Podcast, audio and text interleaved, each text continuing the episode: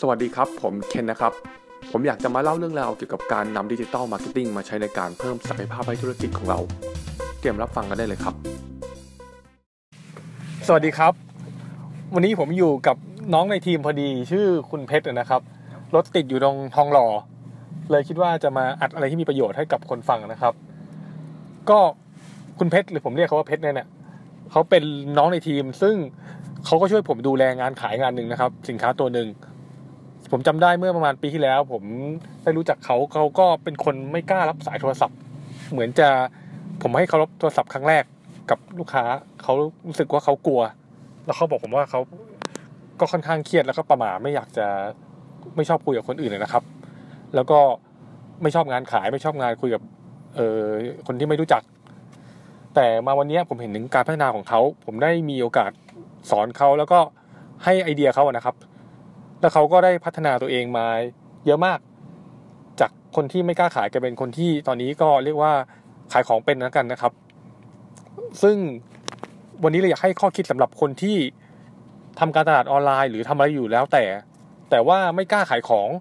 หรือว่าคิดว่างานขายมันไม่ใช่ไม่เหมาะกับเราเลยอะไรเงี้ยครับ ก็อยากให้ฟังคุณเพชรนะครับ คุณเพชรเขาจะมีข้อแนะนำให้ แต่เบื้องต้นเดี๋ยวผมขอให้เขาแนะนำตัวเองก่อนแล้วกันนะครับ ครับ สวัสดีครับ ผมเพชรนะครับ ก็ก็ทำงานกับคุณเคนมาประมาณเกือบปีแล้วครับ ก็ส่วนงานที่ผมรับผิดชอบอยู่ก็จะเป็นการขายตัวประตูหน้าต่างคอนเมียมฮอสเทม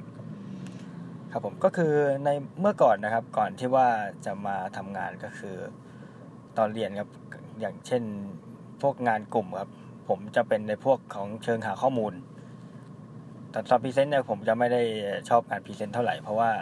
อาจารย์คอยจะบอกผมว่าพูดไม่รู้เรื่อง ก็คือผมพูดอะไรไปก็คือต้องมีเพื่อนมาคอยแปลครับก็คือมันเหมือนเป็นผมสมัยเด็กดังนั้นก็เลยไม่ค่อยอยากพูดอะไร ทีนี้ก็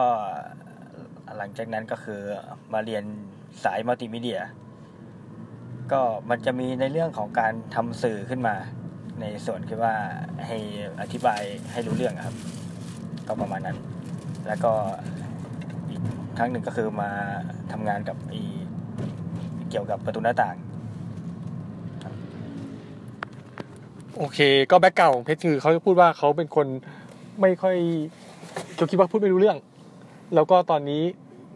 ก็ดีขึ้นครับหรือเปล่าครับ ใช่ครับ โอเค จริง ๆ ที่ผมอยากจะบอกเขาดีขึ้นเพราะว่าผมเห็นผลงานของเขานะครับ ว่าเขาจากที่เขาขายไม่เป็นอะไรเงี้ย จนเขาสามารถขายได้ยอดขายค่อนข้างเยอะอยู่ ก็เลยอยากจะให้เขามาให้ไอเดียว่าเขาทำยังไงนะครับเพชรมีข้อแนะนำอะไรให้กับคนที่เขาไม่กล้าบ้างครับ คือเออผมมองว่าเออการที่ไม่กล้าพูดนะก็คือคือมันเหมือนเป็นเรื่องปกติครับ คือการสนทนามันถ้าหากว่าเป็นคนแปลกหน้าครับมันจะทำให้เรารู้สึกแปลกๆเวลาเราพูดคุยครับ แต่ถ้าให้พูดตามจริงก็คือมันจำเป็นนะครับกับการที่ว่าพูดคุยกับคนแปลกหน้า เพราะว่ามันจะทำให้เราเติบโตได้ในอนาคต ทีนี้ก็คือเดี๋ยวผมขออนุญาตพูดเกี่ยวกับไอการขายของผมก่อน คือก็เป็นเรื่องจริงครับที่เมื่อก่อนตอนพี่ผมทำงานใหม่ๆก็คือ ผมไม่ค่อยกล้าคุยกับลูกค้า เพราะว่าผมออตอบสนองมันเป็นการตอบโต้ลูกค้าที่ไม่ค่อยทันทันควันครับคือผมมันมันต้องย้ำคิดย้ำทำนิดหนึ่งก่อนที่ว่าจะคุยกับลูกค้า เพราะว่าเราไม่รู้จักกันเนี่ยก็คือเราต้องพูดให้ดีหน่อย ทีนี้ก็คือว่าหลังจากนั้นก็คือทางบริษัทก็เขาก็จะมีเป็นรุ่นพี่อยู่ ก็คือผมก็ขอคำแนะนำจากพวกเขา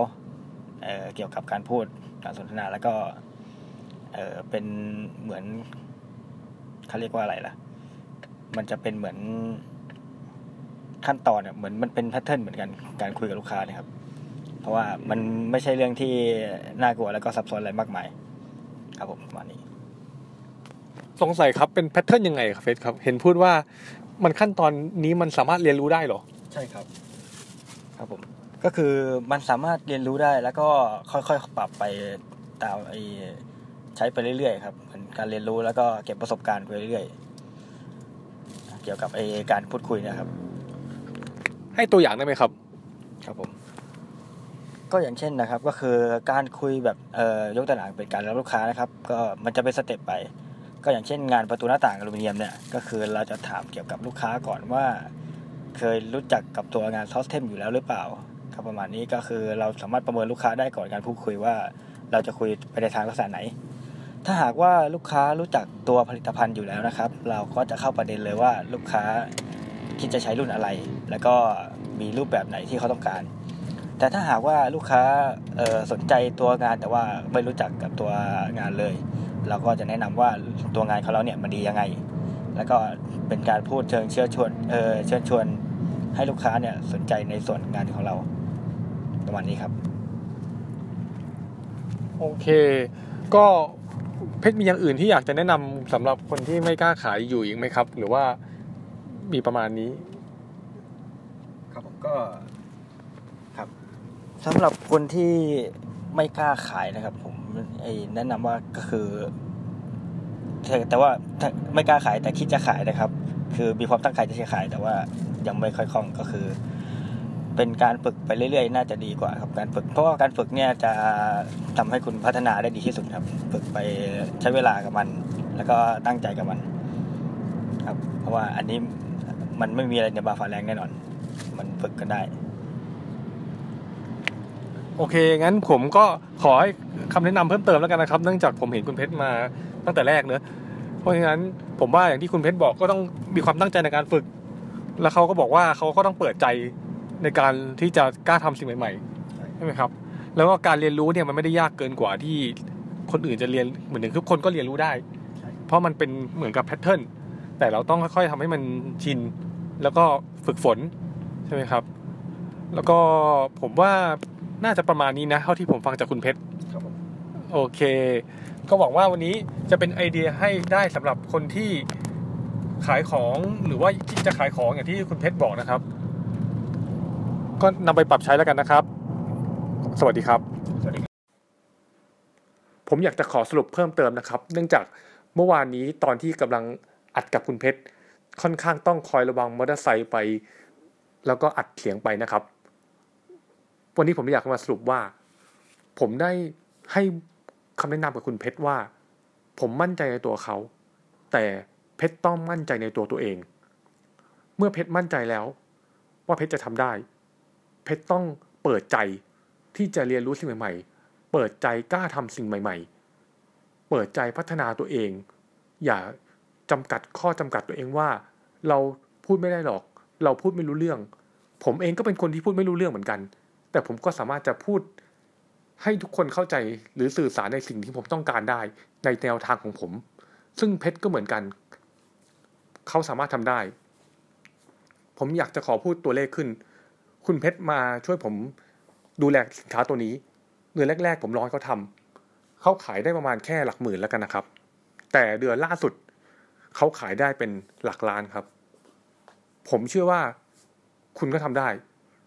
ก็เพชรทำได้นะครับ เป็นตัวอย่างเลย ภายในระยะเวลาหนึ่งปี คุณก็ต้องทำได้ครับ เอาใจช่วยครับ อย่ายอมแพ้ ขอบคุณครับ ขอบคุณครับที่ติดตามรับฟังเรื่องราวของผม หวังว่าจะเป็นประโยชน์บ้างไม่มากก็น้อยนะครับ แต่ที่สำคัญฟังเสร็จแล้ว อย่าลืมลงมือทำเลยนะครับ